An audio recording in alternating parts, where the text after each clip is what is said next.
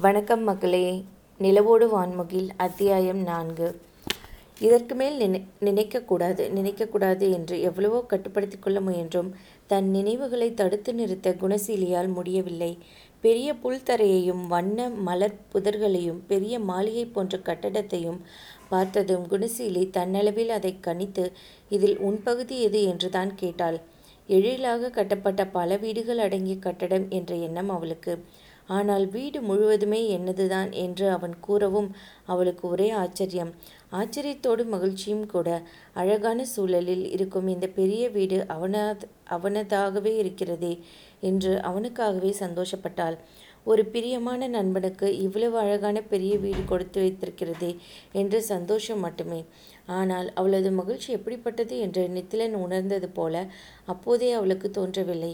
கலாரசனையுடன் அமைக்கப்பட்டிருந்த தோட்டத்தை அவள் ஆவலாக ரசிப்பதை அவன் அவ்வளவாக கண்டு கொண்டதாகவும் தெரியவில்லை. மாறாக தோட்டம் மட்டுமல்ல வீடும் மிக அழகாகத்தான் இருக்கிற இருக்கும். உள்ளே போய் பார்ப்போமா? என்று கேட்டு வீடினுள் போவதிலேயே அவன் முனைப்பாக இருந்ததிலும் அவள் தவறேதும் காணவில்லை. ஒருவரை பற்றி சந்தேகம் வரும்போது தானே அவரது பேச்சு செயல்களுக்கு தப்பு அர்த்தம் ஆராயவும் தோன்றும். அல்லது நித்திலனைப் போல தப்பு வண்ணமே பூசவும் இந்த தோட்டத்துக்கு நிகரான வீடு என்றால் அதை பார்த்து மகிழாமல் விடுவதே தவறு என்று எண்ணியே அவனுடன் வீட்டினுள் சென்றாள். அவன் சொன்னது போலவே வீட்டின் உள்புறமும் வெகுவாக அழகுபடுத்தப்பட்டிருந்தது. கணப்புகள் கடைசல் பிடித்த கால்களுடன் சோபாக்கள் சாப்பாட்டு மேஜை நாற்காலிகள் எல்லாவற்றிலும் ஒரே விதமான மர வேலைப்பாடு. சாப்பாட்டு மேஜையில் இருந்து சிலதை பார்த்தபோதுதான் நித்திலன் கொண்டு வந்தது எல்லாமே வீட்டு தயாரிப்பு என்று அவளுக்கு தோன்றியது.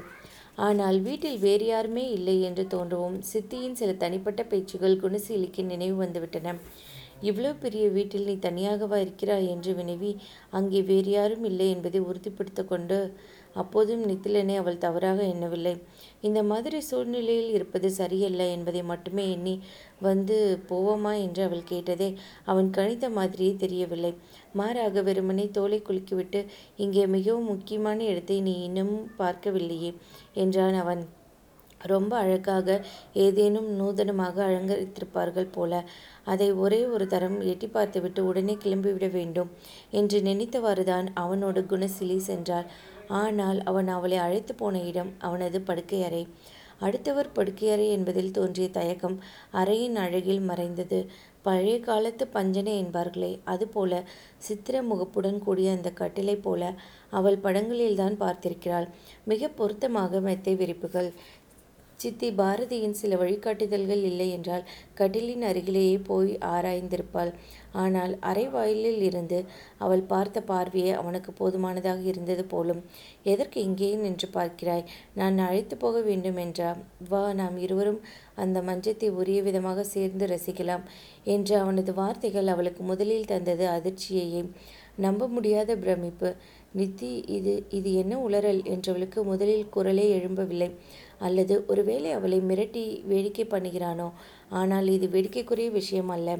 வா போவோம் என்று திரும்பி அவள் சற்று தூரம் நடக்கும் வரை கூட அவனும் அசையாமல் தான் நின்றான். ஆனால் அடுத்து அவன் செய்துதான் எந்த ஒரு காலத்திலும் மன்னிக்க முடியாத பிழை. இரண்டே எட்டில் அவளை நெருங்கி சரிதான் வாடி ரொம்பத்தான் ராங்கி பண்ணாதே என்று அவளை இழுத்து அணைக்க முற்பட்டான் நித்திலன். அதிர்ச்சியை மீறிக்கொண்டு இப்போது அவளுக்கு ஆத்திரம் வந்துவிட சீ விடு என்று முழு பலத்துடன் திமிரி அவனிடமிருந்து தன்னை விடுவித்து கொண்டாள் அவள். உன்னை நல்லவன் என்று நினைத்து பழகினால் நீ இவ்வளவு மோசமானவனா ராஸ்கல் இன்னொரு தரம் என்னை தொட்டு பார் தொட்ட கையை உடைக்கிறேன். பெண்கள் என்றால் என்னடா நினைத்தாய்? நீ இழுத்து இழுப்புக்கு வருவார்கள் என்றா? உன் தோலை உரித்து விடுவேன் நான். தெரிந்து கொள். இனி நான் இருக்கும் பக்கம் கூட நீ வரக்கூடாது. வந்தால் கேவலப்பட்டு போவாய் என்று சீறி விழுந்தாள். அதற்கு மேல் அங்கே நில்லாமல் வந்த வழியே வாயிலை நோக்கி விரைந்தாள். ஆனால் அவ அவள் அஞ்சியது போல அவள் பின்னோடு வந்து அவளை பிடித்துக்கொள்ள நல்ல வேளையாக நெத்திலன் முயற்சிக்கவில்லை. அவன் பிடித்து இழுக்க அவள் விடுபட போராட எவ்வளவு அசிங்கமாக இருக்கும். மாறாக போடி போ. உன்னை எனக்கு தெரியாதா என்ன? ஆனால் இப்போது என்னையும் நீ தெரிந்து கொள். நீ விரைத்து கொண்டு போக போக கெஞ்சிக்கொண்டு உன் பின்னாலே ஓடி வருவதற்கு நான் ஒன்றும் முட்டாள் இல்லை. இனி நீயாக வந்தாலும் என்று அவன் இன்னும் என்னென்ன சொன்னானோ அவள் அறியாள். அதற்குள் அவனது பேச்சு தெளிவாக கேளாத தூரத்திற்கு அவள் விரைந்தோடி சென்றிருந்தாள். நித்திலன் துரத்தி கொண்டு வரவில்லை என்று தெரிந்த பிறகும் சீலி அந்த இரண்டடுக்கு உயரமான பெரிய வீடு கண்ணில் படாத தூரம் வரை நிற்கவே இல்லை. இவன் இப்படியா இப்படியா? என்று திகிப்பும் தகி தவிப்புமாக ஒரு மரத்தடியில் வெகுநேரம் விழுந்து கிடந்தாள் அவள். ஓரளவு தவிப்பு அடங்கும் வரை பிறகு பிறகும் இயன்றவரை தன்னை சமணப்படுத்தி கொண்டுதான் அவளுடைய குடும்பம் தங்கியிருந்த இடத்துக்கு அவள் சென்றது. அப்போதும் மகளின் முகத்தை பார்த்துவிட்டு ரொம்ப நேரம் நடந்தாயடா என்று கிளம்பினாலும் அடுத்த ஆண்டுதான் மீண்டும் வருவோமே அப்போது பார்த்து கொள்ளலாம் என்று விடாமல் எல்லா இடத்துக்கும் அழைந்தாயாக்கும் போய் கொஞ்ச நேரம் ஓய்வாய் உட்கார்ந்துரு அப்புறமாக சாமான் அடுக்க வேண்டும் என்றால் பெற்ற தாயார். இருக்கட்டும் அக்கா சாமான்களை நாமே அடுக்கிக் கொள்ளலாம். செல்லம் ரொம்ப ஓய்ந்து தெரிகிறாள். இந்தாடா இந்த பழச்சாறு எடுத்தது இருக்கிறது. முதலில் இதை குடித்துவிட்டு சற்றே படுத்திரு என்றாள் சித்தி. இருவருமே அவளை பற்றி எந்தவித ஐயமும் இல்லாமல் கனிவாக பேச பேச அவர்களிடம் சொல்லாமல் நித்திலனோடு பேசி பழகியதே பெரும் தவறு என்ற எண்ணம் குணசீலைக்கு உறுதிப்பட்டது. அவள் கள்ளமற்று பழகிய போதும் அவன் புத்தி எவ்வளவு மோசமானதாய் மட்டமாய் இருந்திருக்கிறது. ஆண்களின் கள்ள பார்வை தப்பான அணுகுமுறை பற்றி சித்தி பாரதி அவளுக்கு சில எச்சரிக்கைகள் தந்திருக்கிறாள் தான் ஆனால் நல்லவன் போல இலகுவாக பழகி கொண்டிருந்த நித்திலன் இப்படிப்பட்ட ஓனாயாக பாய்வான் என்று அவள் எப்படி எதிர்பார்ப்பாள்? அவன் எப்படிப்பட்டவனாக இருக்கக்கூடும் என்று அவள் எதிர்பார்ப்பதற்கு சித்தி கூறியது போன்ற எந்தவித அறிகுறியுமே அவனிடம் இருக்கவில்லையே. அதனால்தான் அவனோடு இலகுவாக மறுபடியும் மறுகத் தொடங்கிய மனதை கட்டுப்படுத்தி குணசீலி ஒரு முடிவுக்கு வந்தாள். அப்பா சித்தப்பா போல நல்லவர்கள் வாழ்ந்த காலம் முடிந்துவிட்டது. இன்றைய ஆண்கள் இப்படித்தான் இருப்பார்கள். இவர்களிடமிருந்து அடியோடு ஒதுங்கி இருப்பது அவளுக்கு நல்லது. இந்த முடிவின்படியே இந்த ஐந்தாண்டு காலத்துக்கும் மேலாக வாழ்ந்தும் முடித்துவிட்ட பிறகு இப்போது இவனே இங்கு வந்து நிற்க வேண்டுமா? வந்தே நின்ற பின் அதுவும் அசைக்க முடியாத நிலையில் அவன் அமர்ந்தும் விட்ட பிறகு அவன் வந்தது பற்றி வருந்தி பயனில்லை. இனி என்ன செய்வது? இப்போதைக்கு வேலை அவளுக்கு. அவளுடைய குடும்பத்துக்கு அவசியம். படிப்பு செலவுகளுக்கு பல்வேறு வைப்பு நிதிகளிடமிருந்து பணம் வரப்பெற்றவர்கள் ஏற்பாடு செய்திருந்த போதும் உணவு மருந்து போன்ற அன்றாட வாழ்க்கையை நடத்துவதற்கு அவளது ஊதியம் மிகவும் தேவைப்பட்டது. இன்றியமையாது என்பார்களே அதுபோல. எனவே அவளாக இப்போது வேலை விட முடியாது. இயன்றவரை இயன்றவரை அதை தக்க வைத்துக் கொள்ளவே அவள் முயல வேண்டும். ஆனால் அன்று ஐந்தாண்டுகளுக்கு சற்று முன் போல அவன் நடக்க முயன்றால் வேலை விடுவது தவிர வேறு வழியும் கிடையாது. ஆனால் ஒன்று அவன் உதாசீனமாக நடத்துவதை பார்த்தால் அவனுக்கும் அந்த மாதிரி எண்ணம் ஏதும் இருப்பதாகவும் தோன்றவில்லைதான். முன்பெல்லாம் எப்படி குழைந்து சிரித்து பேசுவான் ஆனால் அந்த குழைவின் முடிவை நினைக்கும்போது இந்த கடுமையே மேல் என்றுதான் தோன்றியது. நித்திலன் இப்படி கடுமையாக வேலையில் கண்டிப்பாக இருக்கிறவரை அவளுக்கு பிரச்சனை கிடையாது. ஏனெனில் எவ்வளவு கடுமையாக உழைக்கவும் அவள் தயார். இந்த ஆண்டு மகேந்திரனின் படிப்பு முடிகிற வரையிலும் இந்த வேலை நிலைத்தாலே கூட போதும். ஏனெனில் கம கேம்பஸ் செலெக்ஷனில் அவனுக்கு ஏற்கனவே நல்ல வேலை உறுதி செய்யப்பட்டிருந்தது. அதன் பிறகு அவன் பார்த்து கொள்வான். அவளும் இன்னொரு வேலை தேடிக்கொண்டு விட்டால் பெற்றோர் இருந்த காலம் போல மிகவும் வசதியாக சுசியின் மனம் திருப்திப்படும் அளவுக்கு வளமாகவே வாழலாம். எனவே கொஞ்ச காலம்தானே இந்த கஷ்டமெல்லாம். யாரோ ஒரு திமிர் பிடித்தவனிடம் வேலை செய்ய வேண்டியிருப்பதாக எண்ணி பொறுத்து கொண்டால் போயிற்று. இவ்வளவும் யோசித்து முடித்த பிறகு மனம் ஓரளவு அமைதி பெறவே ஒருவாறு குணசீலியால் தூங்கவும் முடிந்தது. மறுநாள் வாசவனுக்கான நற்சான்றை நித்திலன் சொல்ல சொல்ல குறிப்பிடித்த போதுதான் தன்னை மீறி அவளது புருவங்கள் உயர்ந்தன. அந்த அளவுக்கு வாசவன் புகழப்பட்டிருந்தார். வானளவ எதற்கு இந்த வேஷம்? அவளை கவ அவளை கவனித்து கொண்டிருந்தவன் போல என்ன வாசவன் பிழைப்புக்கு என்ன செய்வார் என்று ரொம்ப கவலையாமே நீலகண்டன் சார் சொன்னார் என்றார் நித்திலன். சற்று ஏல ஏளனமான குரலில் அதை நீலகண்டன் சார் சொல்லாமலே இருந்திருக்கலாம். இப்போது அவளாலும் பதில் சொல்லாமல் இருக்க முடியவில்லை. சற்று தள்ளி நின்று யாருடனோ செல்லில் பேசி கொண்டிருந்த பெரியவரிடம் ஒரு பார்வையை செலுத்திவிட்டு இவ்வளவு சிறந்த முறையில் பணியாற்றிய உங்களை ஏன் வேலையிலிருந்து நீக்கினார்கள் என்று இதை கொண்டு போய் காட்டுகிற இடத்தில் கேட்கவே மாட்டார்களாக்கும்? என்றாள். அவனை போன்ற ஏளனமான குரலையே பயன்படுத்தி கேட்கலாமே என்று உடனே ஒப்புக்கொண்டான் அவன். அவள் தலையை சரித்து நோக்கவும் சும்மா என்றால் கட்டாயம் கேட்டே தீர்வார்கள். ஆனால் ஒரு நிர்வாகம் மாறும்போது சில முக்கிய பதவிகளுக்கு சொந்த ஆட்களை அமர்த்துவது வழக்கம்தான் என்பதால் இப்போது யாரும் வேறுபாடாக எண்ணாமலேயே இவருக்கு வேலை கொடுப்பார்கள் என்றான் எத்திலன். இது கூட தெரியாமல் கேட்டாயா? என்று எகத்தாளம். அவளும் பேசாமலே இருந்திருக்கலாம். இந்த குத்துக்கு வழி இருந்திருக்காது. யார் தலை வேண்டுமானாலும் தடவிக்கொள். என்னை விட்டு போனால் சரி என்ற என்ன என்ற உயர்ந்த எண்ணம் போல என்றால் அவள் எரிச்சலை அடக்க மாட்டாமல் பின்னே அவரவர் தலையை அவரவர்தான் பாதுகாத்து கொள்ள வேண்டும். இந்த காலத்தில் தான் நம் தலையை தடவ முயற்சிக்கிறவர்களிடமிருந்து நம்மை பாதுகாப்பதே பெரும் பாடாக இருக்கிறது என்றான் அவன் பதிலுக்கு. இதற்கு என்ன அர்த்தம்?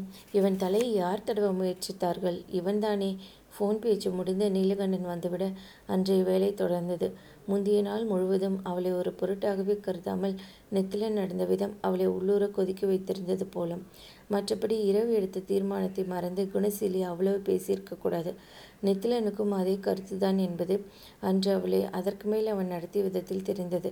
முன்தினம் போலவே அன்றும் ஒவ்வொரு அலுவலரின் ஃபைலையும் வைத்துக்கொண்டு நுணுக்கமாக ஆராய்ந்தே அவர்கள் வேலையில் தொடர்வது பற்றி நித்திலன் முடிவு செய்தான். ஒவ்வொரு ஒரு விஷயத்தையும் வெகுநேரம் ஆராய்ந்து அதன் பிறகுதான் முடிவு செய்தான். குறைந்தது ஒரு மணி நேரமாவது. மகன் தருதலையாக திரிகிறான் என்று ஒரு தந்தையை வேலை நீக்கம் செய்வது பற்றி அவன் ஆராய்ந்தபோது குணசீலிக்கு ஆச்சரியமே ஏற்படவில்லை.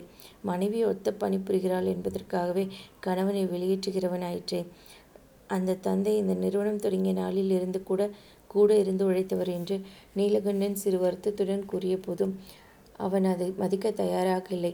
தொழிலில் இதுபோன்ற உணர்ச்சிகளுக்கு இடம் கொடுக்கக்கூடாது சார்.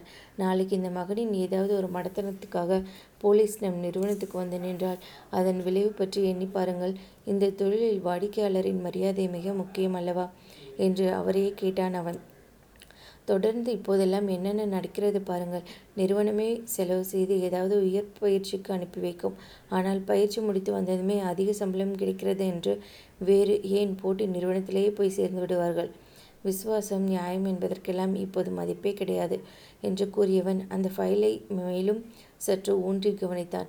பக்கங்களை புரட்டி புரட்டி பார்த்தவன் ஆனால் கடந்த ஒரு ஆண்டாக பையனுக்காக விடுமுறை எடுத்துக்கொண்டு இவர் போனதாக குறிப்பில்லையே. அப்படிப்பட்ட குறிப்பு எதுவும் விடுபட்டு போயிருக்காதே சார்? என்று நீலகண்ணனிடம் கேட்டார். எழுதாமல் விட்டிருக்கிறாளோ என்று வாழைப்பழத்தில் ஊசியாக ஜாடியாக அவளுக்கு பழியேற்றுகிறான். சீலி வெறிப்புற்று நிமிரும்போதே இருக்கவே இருக்காது நித்திலன் என்று விரைந்து பதில் சொன்னார் நீலகண்டன் சார். சின்ன விஷயத்தை கூட சீலி விடமாட்டாள் என்றார் நிச்சயத்தோடு. ஒத்துக்கொண்டு அப்படியானால் பையன் திருந்தியிருக்க வேண்டும். எதற்கும் ஒரு வாய்ப்பு கொடுத்து பார்க்கலாம் என்று நிறுவனத்துடைய வருங்கால முதலாளி சொன்னது நீலகண்டன் முகத்தில் மலர்ச்சியை கொண்டு வந்தது. குணசீலியின் கண்களிலும் கவலை அகல கண்டவன் உடனே அதற்கு ஈடு செய்பவன் போல ஃபைல் பார்த்து நாம் இருவருமாக தீர்மானிக்க வேண்டியதாய் நிறைய வேலை இருக்கிறதே நீலகண்டன் சார். ஹோட்டலுக்கு போய் சாப்பிட்டு நேரத்தை வீணாக்குவதை விட யாரையாவது உணவை வாங்கி வர அனுப்பிவிட்டு நம் வேலையை தொடரலாமே. இந்த பெண் நமக்கு சரியாக பார்த்து வாங்கி வருவாள்தானே? என்று அவரிடம் கேட்டவாறு பையை திறந்து பணத்தை எடுத்து வெளியே வைத்தான். இரண்டு பேருக்கு என்று சுருக்கமாக உரைத்துவிட்டு அவளை ஏறிட்டும் பாராமல் முன்னே இருந்த காகிதத்தை புரட்டலானான். உணவு வந்து சேரும் வரை தன் முக்கிய வேலை அவன் தொடர்கிறானாம். ஒரு சாதாரண பியூனின் தரத்துக்கு அவளை இறக்குகிறான் என்பது சிலிக்கு நன்றாகவே புரிந்தது. என்னதான் மற்றதுக்கு கடுமை மேல் என்று அவள் நினைத்திருந்தாலும் இந்த அவமதிப்பு பயங்கரமாக வலிக்கத்தான் செய்தது. நீலகண்டனுக்கும் திணறல்தான். அவளை வருத்தும் நோக்கத்தில் இட்ட உத்தரவு என்பதால் நெத்திலன் எதையும் கண்டுகொள்வதாக இல்லை. ஆனால் தன்னை வேலை நீக்கம் செய்வதற்கான ஒரு காரணத்தை தானே கொடுத்துவிடக்கூடாது என்ற பிடிவாதத்துடன் பணத்தை எடுத்துக்கொண்டு அறையை விட்டு வெளியேறினாள் அவள். மகன் வீட்டுக்கு மனைவி சென்றதிலிருந்து நீலகண்டன் மதியம் என்ன சாப்பிடுகிறார் என்பது குணசீலிக்குத் தெரியும். அத்தோடு நித்திலனுக்கு எந்த மாதிரி உணவில் விருப்பம் அதிகம் என்பதும் அவளுக்கு நினைவு வந்தது. ஒரு வழியுடன் இரண்டையும் வாங்கி கொண்டு வந்து நீலகண்டன் உட்கார்ந்து சாப்பிடும் ஓரத்து சின்ன மேஜையில் தண்ணீர் பாட்டிலுடன் வைத்துவிட்டு தன்னிடத்தில் வந்து அமர்ந்த சீலிக்கு தன் உணவை எப்போது முடிப்பது என்று புரியவில்லை. அவர்கள் இருவரும் வெளியே போனால் அங்கேயே இருந்து அவசரமாக சாப்பிட்டு விடலாம். ஆனால் பக்கத்து பக்கத்திலே இருக்கும்போது எப்படி முடியும்? அதுவும் இரண்டு பேருக்கென்று நித்திலன் பணத்தை நீட்டியது பச்சை ரணமாக இன்னும் வலித்து கொண்டிருக்கையில் உண்பது சாத்தியமாகவும் அவளுக்குப்படவில்லை எனவே உணவு வாங்கி வர சொல்லும் முன் எடுத்த குறிப்புகளை உரியவரிடம் கம்ப்யூட்டரில் ஏற்றி பிரிண்ட் போட்டு வைக்கும் வேலையை தொடங்கினாள். நித்திலன் எல்லாவற்றையும் அப்படித்தானே கேட்கிறான். உள்ளே உணவருந்தி முடித்த அரவம் தெரியவும் அலுவலகப் பையனை அழைத்து சுத்தம் செய்யச் சொன்னாள். அவன் சென்றதும் குறிப்பேட்டின் அடுத்த வேலைக்கு தயாராக உள்ளே சென்றாள். ஒரு கணம் யோசித்து நீ இன்னும் சாப்பிடவில்லையே சீலி. சீலி சாப்பிட்டுவிட்டு வரட்டுமே. நித்திலன் சாப்பாடு கொண்டு வந்திருக்கிறாயம்மா? என்ன நீலகண்ணன் கேட்டது காதில் விழாத மாதிரி பேசாமல் நின்றாள் குணசீலி. திறந்த ஃபைலை மூடி அருகில் வைத்துவிட்டு சீக்கிரமாக சாப்பிட்டு வர சொல்லுங்கள் சார் என்றான் நித்திலன். காத்திருப்பதாக காட்டிக் கொள்கிறான். சாப்பிடும்போது அவசரப்படக்கூடாது. புரையேறிக் கொள்ளும். செமிக்காது. அதுவும் சாண்ட்விச் விற்கும் மெல்ல சாப்பிடு என்கிறவன் தேவையில்லை என்றால் நீலகண்டன் விடமாட்டார் என்றறிந்திருந்தால் வேகமாக வெளியே சென்று இன்னும் அதிக வேகமாக உணவை முடித்துக்கொண்டு வேலை தொடங்க தயாராக அவள் மீண்டும் உள்ளே சென்றபோது என்னம்மா மின்னல் வேக சாப்பாடா? என்று நீலகண்டன் தான் கேட்டார். நெத்திலன் அவளை நிமிர்ந்தும் பாராமல் ஃபைலை திறந்தான். இருக்கட்டும் அப்படியே இருக்கட்டும் இவன் எல்லாம் அக்கறை காட்டினால்தான் ஆபத்து? மறுநாள் காலை வேலைக்கு வேண்டும் என்று நெத்திலன் சொன்ன சில ரிப்போர்ட்களை தயார் பண்ணி வைத்துவிட்டு குணசீலி அன்று வீட்டுக்கு போய் சேர்ந்தபோது மிகவும் தாமதமாகிவிட்டது. நேரம் ஏழு மணியை தாண்டியிருக்கவே அவசரமாக கை கால் கழுவி கொண்டு வந்து பாட்டிக்கு சாப்பாடு மருந்து கொடுத்துவிட்டு எல்லோரையும் உணவருந்து அழைத்தாள். அப்போதுதான் சுசி இன்னும் வீட்டுக்கு வரவில்லை என்பதே எல்லோருக்குமே தெரிந்தது. திகைப்பும் பயமுமாக என்னடா அவள் இல்லாததை ஒருவருமாக கவனிக்கவில்லை. கோச்சிங் முடிந்து அவள் எப்போது வந்திருக்க வேண்டும் என்று கவலையுடன் தம்பிகளை கேட்டால் செயலி சரிதான் போக்கா நான் என் பாடத்தை படிப்பேனா? அந்த ஊர் சுற்றி குரங்கு எப்போது வருகிறது என்று பார்த்து கொண்டிருப்பேனா? ஆளை விடு இப்போது சாப்பாடு ரெடியா இல்லையா? இல்லை என்றால் சொல்லு. தயாராகும் வரை நான் போய் படித்து கொண்டிருக்கிறேன் என்றான் சின்னவன் சுரேந்திரன். ஆனால் பெ ஆனால் பெரியவன் முகத்தில் தமக்கே போலவே கவலை பரவியது வரப்போகும் மாதிரி பரீட்சைக்காக நண்பர்களுடன் சேர்ந்து படிக்கப் போவதாக உன்னிடம் சொல்லியிருந்தேனேக்கா. படித்து முடித்துவிட்டு நானும் இப்போதுதான் வந்து குளிக்கப் போனேன். சுசி வந்துடாதது எனக்கு தெரியாது. பொறுப்பில்லாத கழுதை. வர நேரமாகும் என்றால் ஃபோன் பண்ணியிருக்கக்கூடாது கவலைப்படுவோம் என்று தெரியாது. அழுது பிடித்து உள்ளதில் அதிக விலை செல் மட்டும் வாங்க தெரிகிறதே. இப்போது எங்கே? என்று சினத்துடன் கூறியவனின் குரலில் சுதி ஏறுவதைக் கண்டு பாட்டி அறையை காட்டி உஷ் என்று எச்சரித்தாள் குணசேலி. பாட்டிக்கு தெரிந்தால் பதறிப்போய் அவர்களுக்கு ஏதேனும் வந்துவிடும் மகி. ஆனால் நல்ல வேளை உனக்கு செல் நினைவு வந்தது. என்று சொல்லிக்கொண்டே தங்கையின் செல்லின் எண்களை தன் செல்லில் தட்டலானாள். இரண்டு முறை முயன்றுவிட்டு என்ன மகி தொடர்பை கிடைக்க மாட்டேன் என்கிறதே? என்ன ஆயிற்றோ தெரியவில்லை என்றால் தவிப்புடன். அலுப்புடன் தோலை குலுக்கிவிட்டு கையில் இருந்த புத்தகத்தை பிரித்தவாறு சுரேந்திரன் அகலம் அதற்குள் பயப்படாதேக்கா அவள் குணம்தான் தெரியுமே. பேசிக்கொண்டே இருப்பாளே தவிர ஒழுங்காக சார்ஜரில் போட புத்திராது இரு நான் ஒரு தரம் என்று தமக்கே தேற்றியவாறு தன் செல்லை எடுத்தான் மகேந்திரன். அக்காவும் தம்பியுமாக மாறி மாறி பயனற்று இருமுறை முயன்று பார்த்துவிட்டு ஒருவர் முகத்தை ஒருவர் கவலையுடன் நோக்கினர். இப்போது என்ன செய்வது? யாரிடம் போய் விசாரிப்பது? பதினைந்து வயது பெண் எனும்போது யாரிடமும் கேட்கவே இருவருக்கும் தயக்கம். கருப்பு நிற வாந்தியை காக்காய் வாந்தி ஆக்குகிறவர்கள் எத்தனை பேர் இருக்கிறார்கள்? செய்வதறியாத இருவரும் திகைத்த போது குணசீலியின் செல் ஒளியெழுப்ப எழுப்ப கை பதற ஆண் பண்ணி கேட்டால் சுசிதான் அக்கா உடனே வாக்கா நான் செத்து போயிடுவேனா? என்று எனக்கு எனக்கு பயமாக இருக்கிறது என்று பதறலும் முதறலுமாக கேவியது அவளது குரல். நன்றி.